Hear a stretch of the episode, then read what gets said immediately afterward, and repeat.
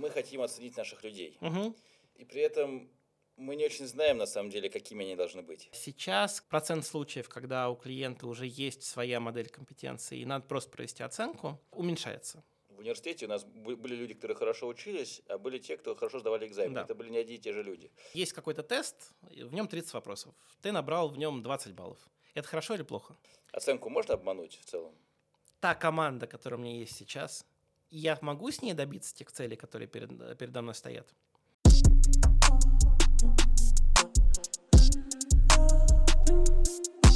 Всем привет! Мы сегодня записываем очередной подкаст э, «Эксперты Патрону». Меня зовут Владимир Щербаков, я основатель и генеральный директор компании TeachBase. Сегодня у нас в гостях э, Евгений Куприянов, это партнер компании «Формата».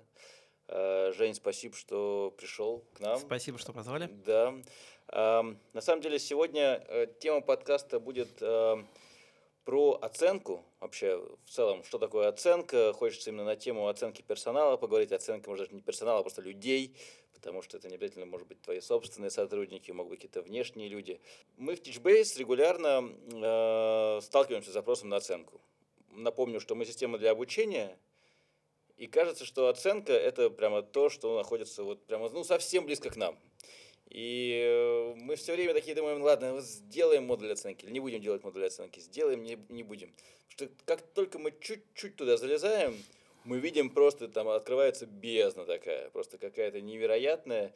И хочется попытаться, то есть мы все время это делаем, но хочется прямо глубоко попробовать разобраться, что это такое, почему это так, как, какое, какая там глубина, и стоит ли нам вообще, может быть, делать самим, либо не стоит, потому что там компания «Формат» — это, как я понимаю, один из там лидеров э, в области оценки. Мы А, понимаем так же. Отлично, да. Именно с вами поэтому интересно на, эту тему поговорить. Что важнее, инструмент или методология, да, что первично, э, насколько там много готовых уже каких-то есть э, вещей. Давай вот на, на эти темы поговорим. Давай, наверное, начнем с того, что просто немножко расскажи про вас, кто вы такие, э, почему вы действительно что-то в этом деле смыслите, ну и потом попробуем в глубину и будем все время строить наш разговор на вот связке обучения, оценки, где одно заканчивается, где начинается второе. А, да, супер, спасибо большое. Я бы только с конца начал. Давай. где начинается одно, э, заканчивается одно, начинается второе, а потом, возможно, снова начинается то самое одно. Да. Да. А, про формату. Формата в этом году отмечает свое 15-летие. Вот это со дня на день должно случиться. Поздравляю. А, Спасибо. Мы э, компания, которая занимается HR-консалтингом, и на протяжении этих 15 лет у нас были разные версии нашей специализации, но оценка и все, что с этим связано, всегда было одним из ключевых фокусов. И сейчас мы э, сформулировали наше стратегическое видение таким образом, что э, формата занимается оценкой персонала под задачи бизнеса, разрабатывает модели компетенции и ценностей и инструменты их оценки. Мгм. То есть все, что касается оценки и критериев этой оценки, все к нам. Вне зависимости от того, надо сделать инструмент, надо понять, описать эти критерии или надо сделать проект. А, И в этом качестве мы уже достаточно много лет, как нам кажется, и как показывают объективные данные, одни из лидеров рынка. А Что касается лично меня, я много лет был первым лицом компании, как ты, Мгм. а, но а, в прошлом году с удовольствием передал эти бразды правления нашему генеральному директору Тамаре Суминой. А, И сейчас а, поддерживаю нашу менеджерскую команду по стратегическим вопросам и вопросам развития. А а еще я один из авторов стандарта по оценке персонала в Российской Федерации. То есть существует какой-то вообще глобальный стандарт. Есть несколько международных стандартов, и порядка 10 лет назад была инициатива среди ведущих провайдеров рынка, и сначала появился стандарт центров оценки, а потом появился стандарт тестирования персонала. И Мгм. вот к стандарту тестирования персонала я приложил тоже свою руку. А что это такое вообще? А это в целом некоторые такие общие guidelines, которые, э, предмет которых и задача которых это помогать э, отличать э, качественную оценку и некачественную. Мгм. Потому что в интернете же много всяких тестов, да, можно открыть и, и вбить, э, там, какой я Стол. какой я стол, например, да, или Да. какой я стул. Мгм. Вот. а, И а, многие компании сейчас, мне кажется, у нас уже рынок более зрелый, но тогда многие компании действительно страдали от того, что провайдеров вроде на рынке много, все что-то тебе предлагают, но непонятно, это какой-то какой-то массив дуба, э, дорогой, надежный, который будет тебе качественно служить много лет, или это какая-то какой-то ДСП, который через 10 э, дней сломается в твоем э, столе. Давай здесь попробуем сразу пойти глубже. Вот все-таки э, это один из моих вопросов, который я подготовил э, заранее. Э, существует какая-нибудь модель, я сейчас не буду фамилии называть, потому что я их просто не помню. Угу. Модель Адизиса, например, да, вот так. я помню.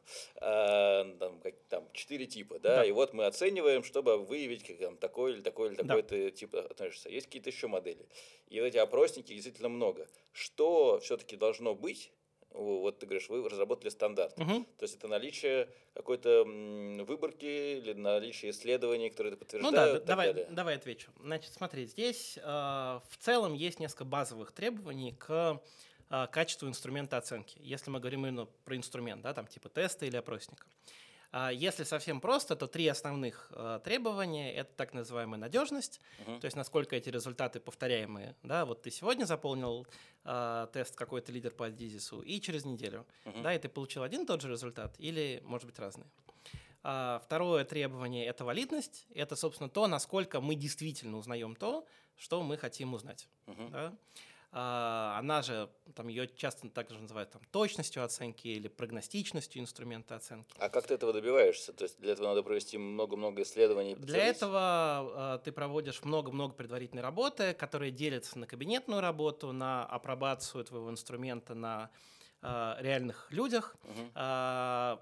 Ты сравниваешь, как правило, результаты своего инструмента с другими инструментами, которые уже на рынке есть. Угу а, нету какого-то такого, э, как это, ультимативного гайда, да, как сделать валидный инструмент. Скорее, это много-много-много кирпичиков, которые ты собираешь uh-huh. в некоторое единое целое. И третье, основ, э, третье основное требование – это так называемая репрезентативность выборки. Да, то есть, чтобы… Uh-huh. Ну, давай на простом примере скажем. Есть какой-то тест, в нем 30 вопросов. Ты набрал в нем 20 баллов. Это хорошо или плохо? Это 20 баллов. Это 20 баллов, совершенно да. верно, да. А, мы не знаем, может быть, все набирают 30, а может быть, э, ты со своими 20 баллами чемпион. Угу. И для того, чтобы узнать, хороший это результат или плохой, в большинстве случаев нужна выборка. И ты, э, как правило, хочешь сравнивать свои результаты с результатами каких-то людей, релевантных тебе. Да, примерно в таких же компаниях, например, на таких же позициях. Да? Поэтому репрезентативность этой выборки – это такое третье основное э, требование к качеству инструмента. Там много всяких деталей, но я думаю, что это не предмет этого подкаста. Понятно. То есть, грубо говоря, валидные вот эти вот опросы, э, это там 30 вопросов, 100, неважно, да. они берутся, в общем, только после того, как ты вот много их провел, пока ты их проводил, возможно, одни умерли, потому что они показали свою невалидность. То есть это, они должны пройти вот определенную Совершенно верно. Ну, я хочу сказать, что в целом цикл разработки одного инструмента оценки качественного это э, от 6 месяцев самый минимум, uh-huh. да, до полутора месяцев, э, до полутора лет, сори, э, не это некоторый стандарт, да, вот мы как раз мы с тобой разговариваем, и мы э, в эти дни выпускаем э, наш новый инструмент, опросник по компетенциям, который называется Forecast. Э, мы над этим инструментом работаем два года, да, и вот сейчас он выходит в э, бета-версии, и в январе мы его будем выпускать в полноценный коммерческий релиз. Угу. И это некоторый рыночный стандарт, потому что сделать это за два месяца качественно невозможно. Угу. Ну и, соответственно, давай, окей, вот вы выпускаете этот форкаст, он служит, чтобы проверить там N компетенций каких-то особенных, да. да, которые вы туда заложили, и любая компания может его взять, запустить своих там лидеров или не обязательно лидеров, чтобы они там про про прошли оценку, получить точно валидные результаты. Да, совершенно, угу. совершенно верно. Хорошо. А, немножко стало понятней. А давай все-таки, какая бывает оценка? Потому что вот э, оценивать можно, не знаю, просто провести тестирование, да, это как бы мы оценили знания какие-то, угу. да, знает, не знает. А, но мне кажется, что когда мы говорим про оценку, мы говорим не про оценку, вот не про тестирование, да, assessment или что это uh-huh. может быть, а это нечто другое. То есть это, опять же, какой я стол, я могу быть разным столом, да, и любой ответ может быть правильным Да, скорее, как бы в этом разница. Ну, смотри, я думаю, что э, здесь есть такой парадокс. Э, как правило, когда э, говорят о том, какая бывает оценка, начинают называть методы. Mm-hmm. Да, вот там тесты, опросники, интервью, ассессмент-центры, 360 – это mm-hmm. методы оценки, да? да, это инструменты. Но мне кажется, что скорее надо говорить о целях и задачах. И, в завис... и эти цели и задачи диктуют выбор инструментов. Uh-huh. Соответственно, какие основные цели и задачи оценки существуют? А, первое. А, это проверить, что у человека, это или сотрудник, или кандидат, есть те качества, это могут быть знания, навыки, компетенции, угу. Личностные черты, которые нужны для его позиции. Да, вот мы берем человека бухгалтером, и, или он у нас работает бухгалтером, и мы хотим понять, обладает ли он необходимыми знаниями, умениями, навыками и так далее. И это первый большой тип оценки. Угу. Второй большой тип оценки – это мы смотрим потенциал человека. Да, вот он сейчас такой, а какой он может быть? Да, mm-hmm. какие компетенции? Ну, там есть много э, разновидностей того, как этот вопрос можно поставить, какие компетенции он может развить, где у него потолок в его развитии, какие должности он со временем сможет занять, чему его нужно учить. Mm-hmm. Да? А, и это второе, вторая большая группа. А, это оценка с целью развития или с целью прогнозирования потенциала человека. И третий тип оценки, который э, часто, как мне кажется, забывают, перечисляя методы, но который на самом деле чаще всего встречается в бизнесе, это оценка эффективности деятельности, да, так называемый перформанс. Uh-huh. Вот у нас есть, э, допустим, Володя. Володя работает генеральным директором. Э, и как он работает этим генеральным директором? Хорошо или плохо? Да? А вот соответствие должности и эффективность – это не одно и то же. Нет, это не одно и то же, потому а. что эффективность – это оценка, она, она всегда приложена к периоду. Угу. Да? Допустим, в этом, э, в этом квартале э, наш, э, не знаю, наш склад отгрузил 500 палет. Угу. Да? А в следующем квартале он отгрузил 300 палет. А, а другой вопрос – это наш начальник склада с точки зрения своих компетенций. Он соответствует своей позиции или нет? Угу. Да, там, умеет ли он планировать, ставить задачи, контролировать, Понятно. делегировать и Понятно, так далее. Да. Да? Оценка соответствия, как правило, нужна реже.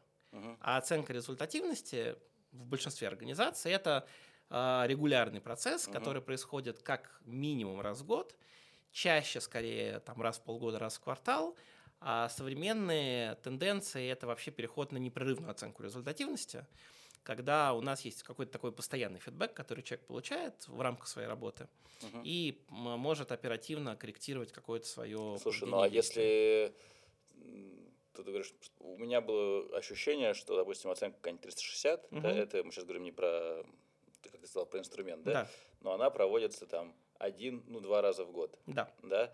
При этом кажется, что если ее проводить часто, то человек просто, знаешь, в университете у нас были люди, которые хорошо учились, а были те, кто хорошо сдавали экзамены. Да. Это были не одни и те же люди. Потому что это умение некоторые проходить э, тесты и оценки. Если я постоянно буду проходить оценку на хорошее или плохое, я в какой-то момент просто научусь проходить так, чтобы я э, был хорошим. Насколько это правильная, неправильная мысль. Оценку можно обмануть в целом? Всегда есть какая-то погрешность в точности оценки, это нормально. Mm-hmm. Не бывает абсолютно идеального измерения. Есть хороший пример, даже рост человеческий, э, если утром нас померить, то мы выше, чем вечером. Mm-hmm. А, То, и... что мышцы в тонусе, мы там немножко... Ну, там на, наверное, на, да. на, на микрон, да, ага. или там на миллиметр есть разница, но в среднем человек выше утром, чем вечером. Вот, поэтому любая оценка каких-то более тонких материй, да, она, естественно, сопряжена с какой-то погрешностью. А, при этом, а, чем более качественный инструмент, тем сложнее его обмануть. Угу. А, и тем больше надо приложить усилий к тому, чтобы его обмануть. И иногда даже непонятно, в какую сторону эти усилия надо прикладывать. Да? Ну вот там, для примера. А, в том самом опроснике Фаркас, который мы сейчас выпускаем, а, у нас есть специальная технология, которая подсчитывает, насколько человек завышает или занижает свои оценки по конкретной компетенции Мгм.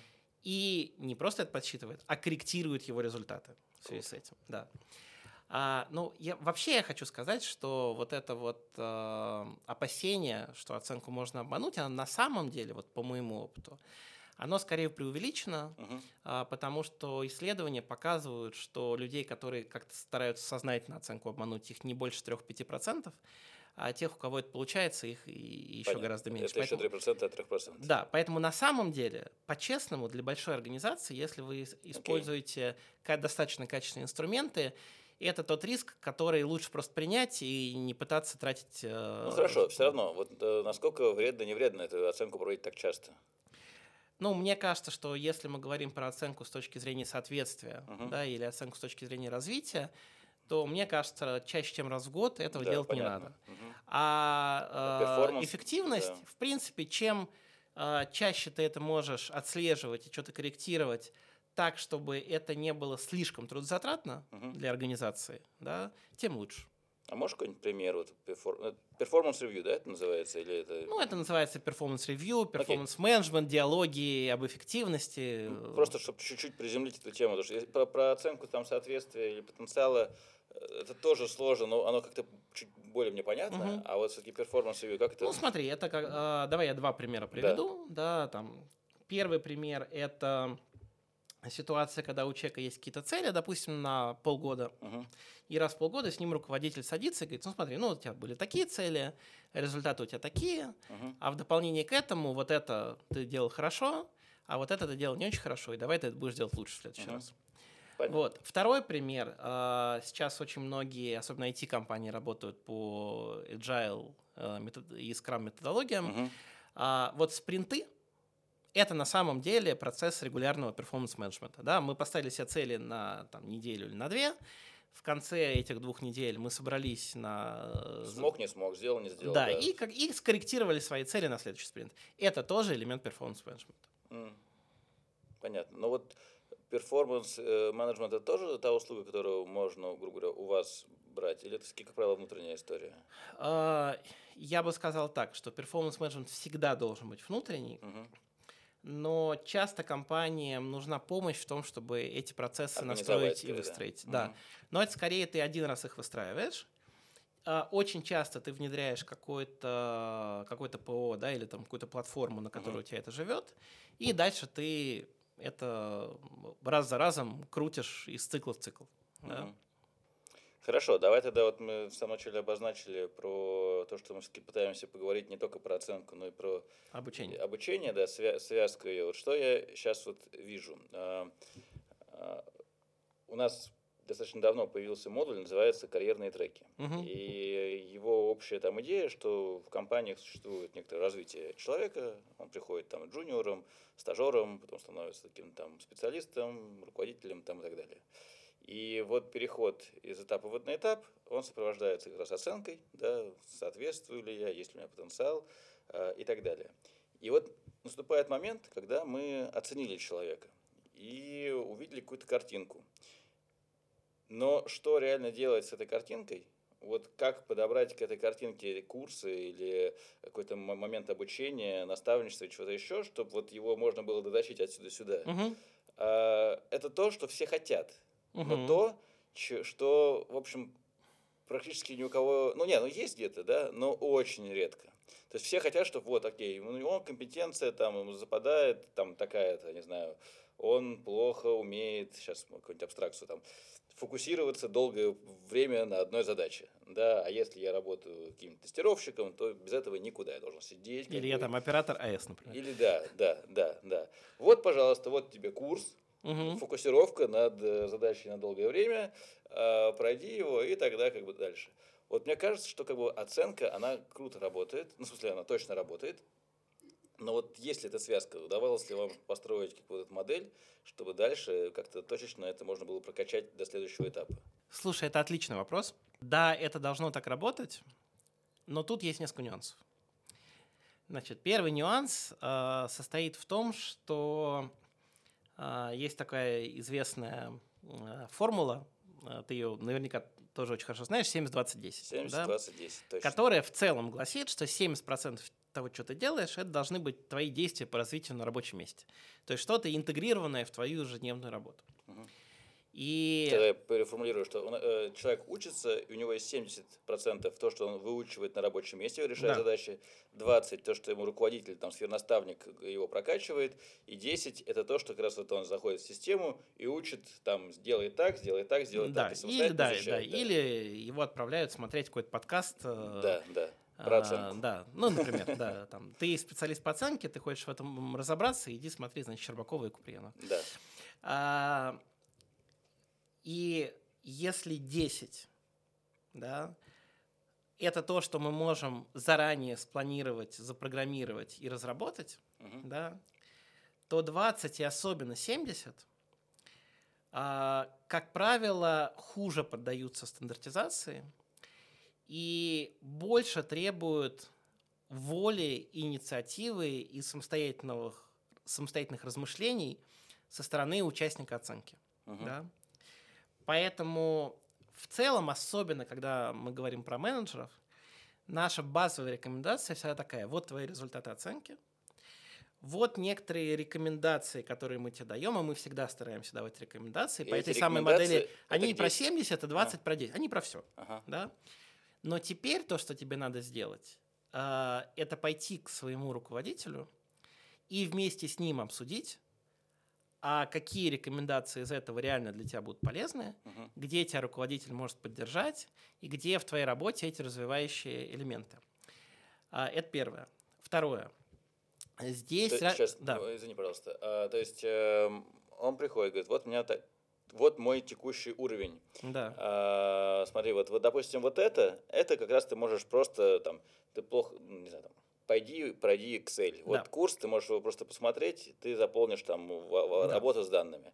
Вот это я понял, э, говорит руководитель, я тогда тебе дам сейчас задачу, иди поработай в техподдержке, чтобы у тебя больше, ты мог больше коммуницировать с клиентами, с проблемными клиентами, вообще все время находиться в стрессе, и при этом это не будет опасно для нашей компании. Ты просто можешь с ними Да. пообщаться и как бы прокачаться в этом плане. Вот тебе такая рабочая задача, поработай с Да, ней. а вот по этому поводу... Я сам по- тебе по- по- расскажу, да, да. Или пойди к э, Маше, и Да. Маша тебе расскажет, как И это вот э, тот- заводить платежку в систему. И это говоря. тот самый как раз ИПР, да, Да. индивидуальный путь развития, который как бы вот, вот это, это он, в общем. Да, а, ну то есть сейчас мы с тобой вернемся про Мгм, э, еще да, один давай. важный нюанс, но в целом э, здесь есть э, несколько базовых вводных. Первая вводная – надо получить результаты оценки, узнать, где ты сейчас. Да. Ну, вот как мы приходим, а, если мы болеем, врач что первым делом говорит? Иди сдай анализы. Мгм. Да?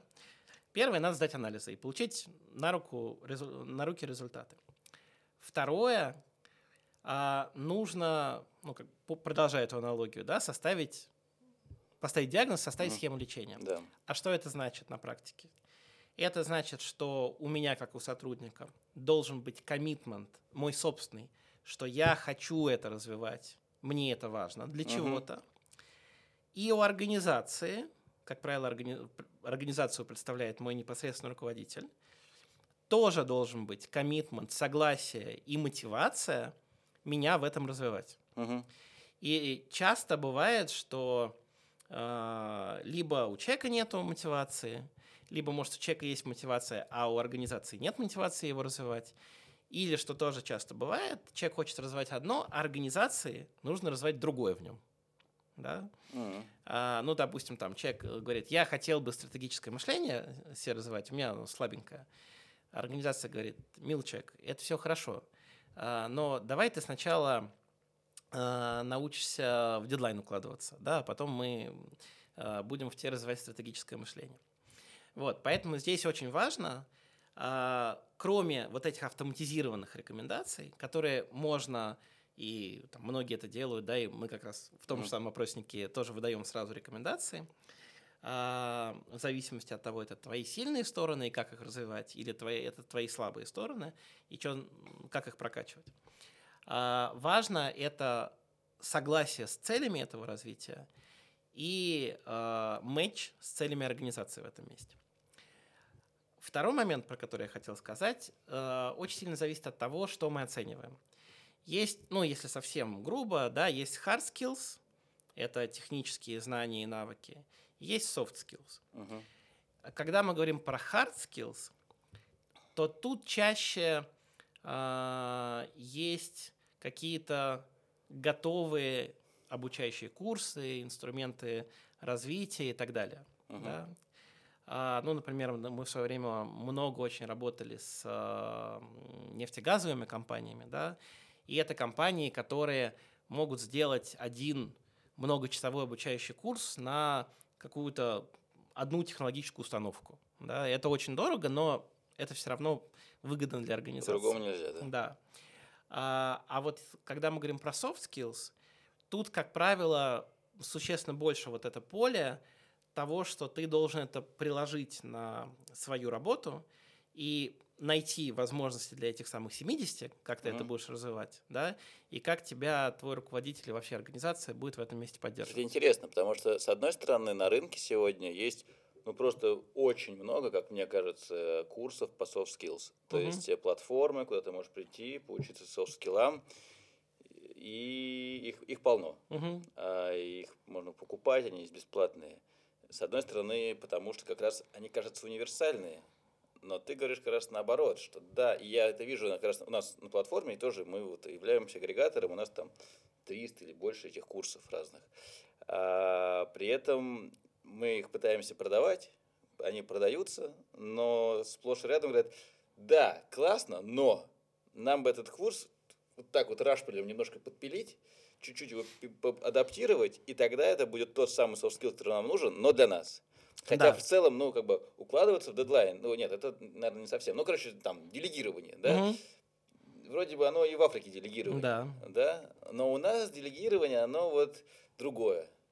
Поэтому это интересно, что как бы, а, а при этом hard skill -ы, в то есть есть понятные хардскиллы, хардскиллы действительно универсальные, то есть Excel, да, он Мгм. окей. Вот тут как бы с- В все, любой организации он все одинаковый. согласны, что там ВПР, он и в Африке ВПР, он не будет отличаться от компании к Мгм. компании.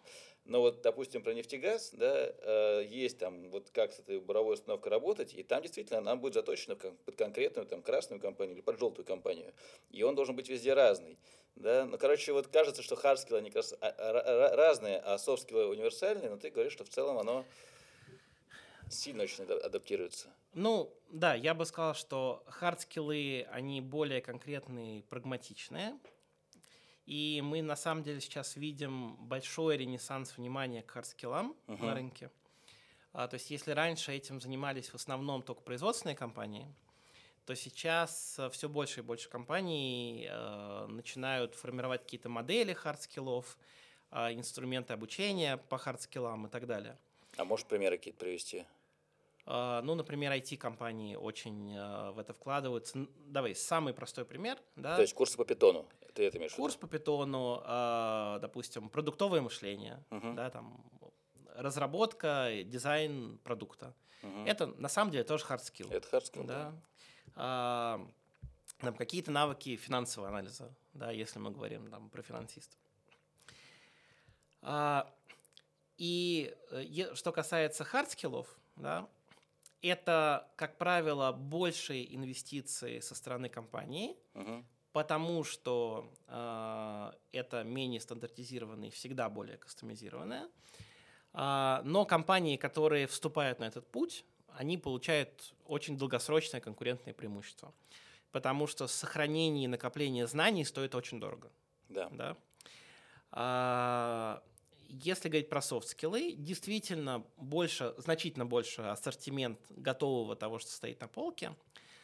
А, И этим скорее можно и нужно пользоваться, но эффективность того, насколько ты этим пользуешься, очень сильно зависит от того, насколько ты это приложил к своей реальной ежедневной работе, к культуре компании, к твоим должностным обязанностям и так далее. Поэтому я не хочу прозвучать так, что софт-скиллы не бывают универсальные инструменты их развития. Ну, тоже понятно. бывают. Конечно, конечно. Но вопрос того, сколько ты от этого получишь, очень сильно зависит от того, насколько качественно ты это приложил к своей деятельности.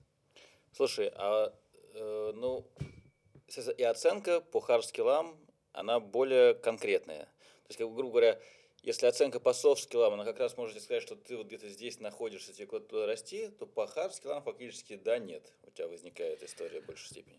Ну, не соглашусь, на самом деле, с тобой. А, как правило, если говорить про хард-скиллы, самое частое, э, то, с чем мы сталкиваемся, это м, обычно используется четырехуровневая модель оценки. Мгм. Есть компетенция, ну так, если совсем по-простому, вообще ничего про это не знаю. Мгм. Знаю на начальном уровне, знаю на продвинутом уровне.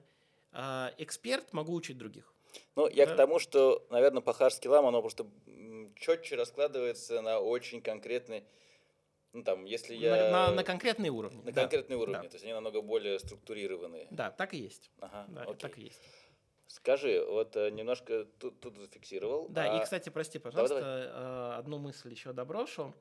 А, Интересный э, эффект, который мы наблюдаем на рынке. Лет 10 назад в 99% организаций э, хард-скиллами и софт-скиллами занимались совершенно разные люди. То есть были отдельные люди, которые занимались об- э, э, обучением техническим навыкам. И это вот обязательное обучение, сертификация, промышленная безопасность, Мгм. и так далее. И отдельные люди, которые занимались софт-скиллами, управленческим обучением, лидерским Да. и оценкой. Менеджерская, да, говоря, такая. да. Сейчас все больше и больше компаний, которые понимают, что на самом деле это не две отдельных коробки, да, это единая модель, там кто-то ее называет capabilities, да, там кто-то ее просто называет компетенции, Мгм. но а, то, что мы хотим от человека, состоит из одного и из другого. А, и часто есть некоторая серая зона, например, а, вот как бы ты сказал, навыки проведения переговоров. Это soft skill или hard? В зависимости от должности. Да, а, как бы а, если я менеджер, то скорее это будет soft skill, а если я продавец, Да, то скорее hard skill. Ну и Да, на самом да. деле таких нет уже и такой четкой границы. Вот, и поэтому а, в последние 2-3 года прям мы на себе видим огромный рост количества запросов на сквозную оценку. Да, Мгм. мы хотим про наших людей понимать все. Нам важно и софт, и хард, и их потенциал. Мгм. Хорошо. Много есть еще у меня вопросов. Давай. Вот э, стандартный запрос клиентский, все-таки, когда вот к- к вам приходит клиент, это, ну, наверное, зависит, конечно, от размера клиента, потому что у Мгм. многих, э, если большой клиент, наверное, там какая-то модель компетенции есть или что-то еще, но все равно вот мы хотим оценить наших людей. Мгм, И при этом мы не очень знаем, на самом деле, какими они должны быть. мгм, То есть вот у нас все работает как-то, вот у нас продавцы продают, э, разработчики или там производители производят, управленцы управляют, все работает. Но вот все ли правильно? Мгм. Как бы задачка номер один – это на самом деле понять, а как правильно. Да, Мгм. то есть э, это тоже ваша задача, да, то есть, а потом уже оценить по тому, как правильно на, на- на этот момент. То есть вот насколько чаще или вот какая сейчас картина, скажем, понятно, что средняя здесь не работает, но какая картина чаще встреч- встречается, что уже есть с чем сравнивать, или можно где-то позаимствовать, или надо вот прямо с нуля понять, окей, а какие у вас продавцы, а что вы от них хотите, ну и вы, вы нарисовать это все. Ты знаешь, наверное, я бы сказал так, что э, сейчас процент случаев, когда у клиента уже есть своя модель компетенции и надо просто провести оценку, уменьшается. Ого. Да, А, по двум причинам. Первая причина – это то, что те клиенты, у которых есть своя модель компетенций, особенно... ушли с рынка. Нет, нет, а, кстати, нет. У которых есть своя модель компетенций, особенно технических, да, они часто какие-то инструменты оценки следующим шагом разработали и крутят их самостоятельно. да. А, Исключение это клиенты, ну, то есть я не буду называть конкретные компании, да, но у нас много клиентов, которые, например, до уровня линейных менеджеров оценивают сами, а если это средний менеджмент и топ, они предпочитают звать провайдера. Да, вот тогда мы работаем с готовой моделью компетенций. Второй момент состоит в том, что модель компетенции это же не статическая штука. Да, вот ее один раз разработали, ее надо как-то потом пересматривать. И главная проблема состоит в том, что, как правило, сложно для всей организации какую-то единую модель компетенции использовать. Да? У тебя очень разные позиции, очень разные работы, Мгм. и на них нужны очень разные требования. Поэтому сейчас все чаще и чаще компании используют такие библиотеки компетенций. То есть сейчас, извини, то фреймворки. есть, например, управленец на производстве в, в этой же компании, управленец у продаж, Да. это два разных, две разные совершенно Да, позиции. и ну, у них есть какие-то общие вещи, но есть и разные требования. Да? а, и э, их описывать одними и теми же словами просто ну, не очень правильно. Мгм. Да? Вот. а, И поскольку часто бывает так, что поддерживать у тебя у себя внутри вот эту сложную библиотеку компетенций с а, такими диверсифицированными профилями, ну, как бы это дорого, это правильно, и большие компании часто туда идут, а средним компаниям да, это не очень удобно. Ну, это дорогосто- дорогостоящая штука достаточно, поскольку он требует людей и осмысленного управления а, этой историей. И а, поэтому часто есть запрос, да, помогите нам определить критерии, или уточнить критерии, а еще часто, чаще бывает так, у нас что-то есть, там, какая-то модель компетенции, которую мы 10 лет назад разработали, Мгм. или вот модель ценностей. Мы бы хотели ее вместе с вами верифицировать и уточнить, Мгм. и по ней оценить. То есть правильно ответ то, что стало больше, меньше компаний с готовой моделью, связан с тем, что те, у кого она была готова, они сами уже как-то занимаются. Да, А теперь на рынке те, кто как бы и да. ничего нет. Понятно. А, Скажем так, а, давай, может быть, еще переформулирую. Мгм. Раньше это выглядело так, допустим, лет 10 назад. Есть единая модель компетенции, и вот мы ее используем. Сейчас, поскольку у... И, и тогда было много клиентов со своей моделью компетенции, потому что все верили, что наша компания уникальная, Да. а, поэтому у нас должны быть какие-то особенные слова, которые вот только нас описывают. Ну, как, не знаю, топ-3 каких-нибудь, А, хотя бы Кли- один. Клиента трудоориентированность. Нормально, годится. Да. А, Потом а, маятник качнулся в сторону того, что очень многие организации поняли, что мы не можем описать э, всю компанию от генерального директора до уборщицы одной моделью, Мгм. и поэтому мы идем в более, диверси- э, в более диверсифицированные профили. Да?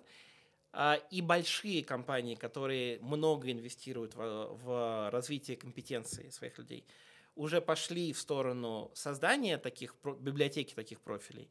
Но таких компаний не очень много, поскольку это длинно и- недешево. Да? И много компаний, которые видят необходимость более четко описывать требования к своим людям, но еще это не сделали. Да? Понятно. А людей оценивать надо. Слушай, интересно, а давай вот про сегодняшний момент. Ты говоришь, что так оно изменилось. Мгм. Сейчас мы сталкиваемся с демографической ямой, совершенно страшнейшей. И тут, кстати, интересно, э, общался с одним инвестором, он говорит, слушай, ну вообще не верю в будущее всех этих платформ. Я говорю, почему? Ну, смотри, народ становится мало, ну, чуть просто некого.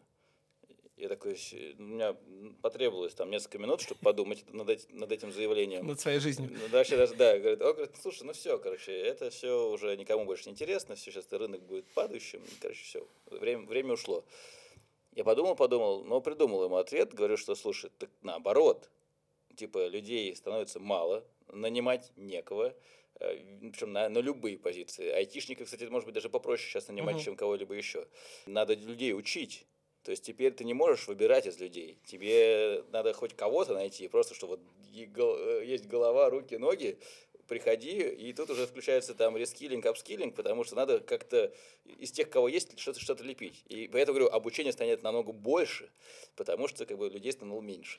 Я э, хочу тебе сказать, что наши наблюдения скорее подтверждают э, твою оценку, чем э, твоего инвестора. А, Это не мой инвестор. А жаль. Да. Э, Наши наблюдения скорее подтверждают твою оценку, э, потому что мы видим два фактора. Да? Первый фактор – это то, что действительно демографическая яма по Мгм. объективным, понятным причинам. А, Многие позиции освободились. На эти позиции надо кого-то ставить. Готовых людей стало меньше. И это значит, что компании понимают, что вот мы сейчас, допустим, поставили человека директором по логистике. Мгм. Да, это мы сделали инвестицию в него, ну, там, на 3-5 лет. Да, и нам сейчас очень важно понимать, правильно ли мы эту инвестицию сделали. А потом, раз мы эту инвестицию сделали, да, мы его будем учить. Потому что у нас нету быстрой замены, и просто ее на рынке нету этой быстрой замены. Мгм. Вот это первое. А второе, И, А- поэт- и поэтому, сейчас, извини, и поэтому здесь как раз вот оценка с обучением Да, прямо да, да. супер близко ста- Ну, то есть становится. я вижу, э, ну, как бы, честно говоря, с точки зрения рынка оценки, мы видим, что рынок очень живой Мгм. и, возможно, там более живой даже, чем 2-2,5 года назад. И я уверен, что с обучением то же самое. Да? Ну, Потому что теперь рынок не прощает, грубо говоря, ошибок. И Да. сейчас нужно точно знать, куда кого развивать. Да. А второй момент стоит в том, что не только же рынок труда поменялся, но и бизнес-рынок поменялся. Часть компаний ушла с рынка. Возникли лакуны. Мгм. Возникло много компаний, которые эти лакуны могут, может заполнять. Да. да? А, и они хотят их заполнить. А это значит, что у- этих компаний возникают новые бизнес-задачи, новые бизнес-вызовы, с, которые, с которыми они раньше не сталкивались, и цели, с которыми они раньше перед собой не ставили. Мгм. А новые цели – это значит, тебе нужно ответить на вопрос, та команда, которая у меня есть сейчас, я могу с ней добиться тех целей, которые перед, передо мной стоят? Мгм. что мне нужно с этой командой делать, как мне нужно ее усиливать, а усиливать можно, ну, как бы внешним образом, да, просто кого-то там до нанимателя менять, Да. или путем обучения и развития, да, как я должен эту команду усилить для того, чтобы я, как акционер, как собственник бизнеса, как генеральный директор, мог решить те задачи стратегические, которые передо мной стоят. Да, и если, э, ну, у нас просто много таких запросов, я, естественно, не буду называть компании, да, но там раньше у нас было, не знаю, 10% рынка, и наша задача была из 10 сделать 12. А в целом у нас все стабильно работает. Но это один требование к людям и к Мгм. команде. Да? А мы понимаем, что раньше у нас было 10%, а сейчас мы можем сделать 40%. Но для того, чтобы нас стало 40, мы должны очень быстро идти и очень умно идти. Мгм. И идти в правильном направлении. А это значит другие требования к людям. Да? И вот таких запросов сейчас очень много. Круто. Потому что я, знаешь, тоже все, все время вот сидишь на двух стульях, там приходишь в торговый центр и видишь, там, какого- сначала как-то было пустовато. А сейчас просто все заполнено, народу битком, думаешь, господи, господи, как, как это вообще происходит? И как раз тоже есть клиенты, которые там с ними общаешься, говоришь, мы не успеваем, мы просто не успеваем, у нас все растет, там точки открываются одна за одной, нам нужен найм, нам нужна оценка, нам нужно все, просто, просто, просто помогите. И так удивительно, что одновременно на рынке существует как бы вот два совершенно противоположных, ну, как и, как и этот инвестор, да, который Ага. говорит, что все, конец, пропало, как бы. Ты говоришь, да нет, наоборот, самое начало. И тут как бы все, все ушли, короче, закрывайте двери. Ты говоришь, господи, растем невероятно. И Это существует все время одновременно. Это, конечно, фантастика. Слушай, ну а вот можем немножко помечтать, или даже не помечтать, может быть, какой-то вот пример. Я как владелец продуктовой ком- компании, и я очень там про автоматизацию, про продукт, про инструмент, вот про, про это все. Вот какая все-таки доля продукта, инструмента такого, знаешь, вот кликать, нажимать, какие-то отчетики получать, вот Мгм. вообще в этой оценке. Что вот методологию, ее можно и на, на бумажке условно, да, там примерно собрать, или все-таки сейчас это уже очень сильно как сказать, автоматизировано, и без этого никак. Вообще, э, какие инструменты, вот уже, если именно из технологий поговорить, сейчас есть в Мгм. оценке? Слушай, ну, давай, я, наверное, так бы ответил на твой вопрос. Да? А, тут есть, на мой взгляд, три базовых составляющих. Мгм.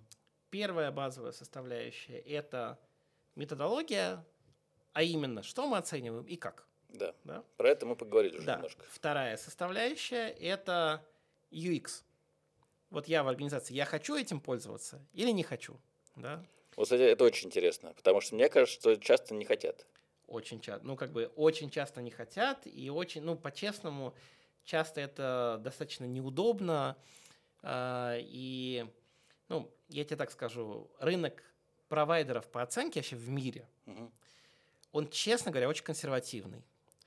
И а, многие, м, тут штука такая, что большая доля ну, таких самых известных мировых оценочных провайдеров, она корнями из Великобритании, и э, там скорее мышление такое, э, как бы нам не навредить. Мгм.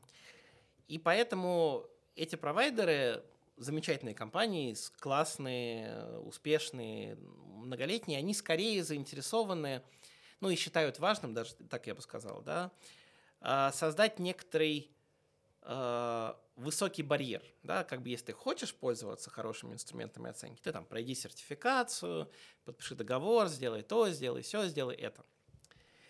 И поэтому на рынке оценки а, конечному, ну как бы от провайдера до конечного пользователя в целом в мире довольно далеко. Мгм. Да?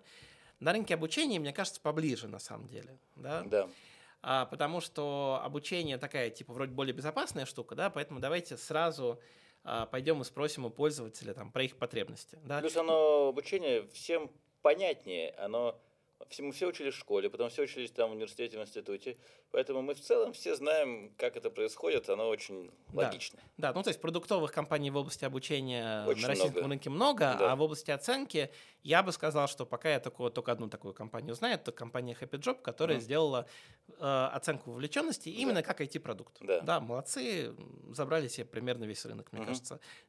Сейчас понятно, что его начинают отвоевывать другие компании, но они прям были пионерами. А, И, соответственно, второе, второе это первая методология, Мгм. второе UX, а третья часть это то, о чем я говорил, да, это то, что ты все-таки должен свою мотивацию, свои мозги и свою работу к этому приложить, Мгм. да. И мне кажется, что успех он находится на стыке этих трех вещей, да. А, поэтому каких-то абсолютно готовых оценочных платформ под огромное количество потребностей скорее не существует или очень мало. И скорее даже не может быть. Э, Кажется, что можно идти в эту сторону, да, но тут есть определенные сложности. Да, Мгм. все-таки с точки зрения а, выбора критериев оценки, выбора инструментов, компания должна какую-то а, какую-то часть работы с своей стороны проделать. Хотя вот мы, допустим, сейчас думаем над тем, чтобы, чтобы создать некоторый продукт, который может там, небольшой компании, у которой нет на это специального Мгм. там, бюджета или возможностей, да, дать такой супермаркет э, инструментов и фреймворков компетенций, который покроет большую часть ее потребностей. А, второе, нужен UX. И третье, нужна культура использования этого. Да? Мгм. Вот мне кажется, это три таких кита, при которых это эффективно работает. Хорошо, тогда еще вот так вот этот вопрос задам, э, чуть более конкретно даже. Э, В моей платформе в Teachbase нет инструмента оценки. Да. Нету инструмента под названием 360. Мгм. Ну, пока что нет. Есть э, при этом этот запрос. При этом я когда спрашиваю, как, как, насколько он вам действительно нужен и кто будет этим заниматься, очень конкретного ответа я не получаю. Во-первых, иногда ответ такой, что раз, как я уже говорил, там один-два раза в год нам он нужен. А во-вторых, как вот то, что ты сегодня рассказываешь, это очень глубокая экспертиза должна быть, чтобы это все нормально провести. И далеко не всегда, то есть, ну, в больших компаниях, где большой корп университет, где есть вот эти специалисты, и там в том числе даже внутренние специалисты по оценке, наверное, да. Но это не очень, как бы, большая история. А, и поэтому вот из того, что ты сейчас рассказываешь, и из того, что я вижу, все-таки это больше про провайдера. То есть какого- какого-то, какого-то, которого тебе надо привлекать под вот эти задачи. То есть, перфо- опять же, performance review, да, вот, видимо, тебе надо научиться его настраивать, как бы, чтобы он у тебя постоянно шел, и ты мог его там корректировать, и все. Но эти вот оценочные истории, оно кажется все-таки не про продукт, который ты можешь купить и у себя использовать, а оно как вот именно как услуга больше должно развиваться. Мне кажется, что нету однозначного ответа на этот вопрос. Мгм. Мне кажется, что все-таки это в большей степени зависит от э, степени зрелости компании и степени зрелости ее HR-процессов. Я бы хотел Да, от тебя да. услышать другой ответ. Нет, конечно же, это так. И не нужно никакого модуля 360. Приходите там в формату или еще куда-то, и мы вам это все проведем. Ну, Сами прям- не берите на себя, потому что у вас не получится. Вот это ответ, который я хотел от тебя услышать. Но извини, пожалуйста. А, Я бы сказал так. А, Для больших компаний со зрелыми процессами а, правильный ответ, на мой взгляд, состоит в создании центра компетенции внутри. Этот центр, на мой взгляд, должен быть, э, должен совмещать оценку и обучение, потому что это не какие-то Мгм. драматически разные процессы, и привлечение провайдеров под точные задачи. Там, где надо что-то построить, где у нас Понятно. знаний, или что-то, что мы не очень хотим делать сами, часто это работа с, руководи- с руководителями. Для средней компании а, я бы сказал, что я на самом деле верю в платформенные истории. А, пока это скорее такая вера и мечта, да, то есть я вижу, что этот, э, я вижу, что эта ниша, она свободна, а, допустим, если смотреть международный рынок, очень много игроков пытаются эту нишу занять, но пока никто не придумал ответа на вопрос, как это все универсализировать. Да? Вот, да. Да. И скорее там многие компании, их бизнес-модель мы разработаем, не знаю, там 400 тестов под 400 разных позиций. Uh-huh, да? uh-huh. Вот. И тот, кто справится это по-настоящему универсализировать, тот заберет себе рынок. Uh-huh. Вот. А то есть универсализировать это как раз вот про то, что вот soft skills везде разные, его нужно адаптировать, чтобы потом можно было да, и оценить. Да, okay. да. Вот. А как бы с точки зрения нашего рынка, да, я бы сказал, что ну вот сейчас ответ такой, что э, если вы там, небольшая компания или там среднерастущая компания, выберите себе хороший софт для перформанс-менеджмента, внедрите эту культуру, это непросто, это, на это надо потратить время, а что касается оценки там, потенциала людей, оценки э, софт-скиллов, да, пока это скорее взаимодействие с провайдерами, и, скорее всего, на ближайшие несколько лет так и останется. Может быть, э, расскажи еще пару слов про, ты говоришь, что э, у нас разные есть должности, разные модели компетенций угу. в компании, мы должны это признать. Все-таки чем отличается оценка топов, да, вот есть там, когда как раз надо приходить к вам, да, когда угу. чаще к вам приходит, от оценки линейного персонала. Почему все-таки это в чем ключевая разница? Слушай, ну мне кажется, что здесь э, несколько основных факторов. Первый фактор это то, что оценка топов или кандидатов на, эти, на топ-позиции, она всегда более сенситивная, да, тут всегда больше таких внутриорганизационных рисков, и поэтому э, очень часто компании предпочитают обращаться к внешним провайдерам, которые точно сделают все профессионально, качественно, и у самого участника оценки будет позитивный user experience, потому что это очень важно. Uh-huh. И он увидит для себя в этом пользу.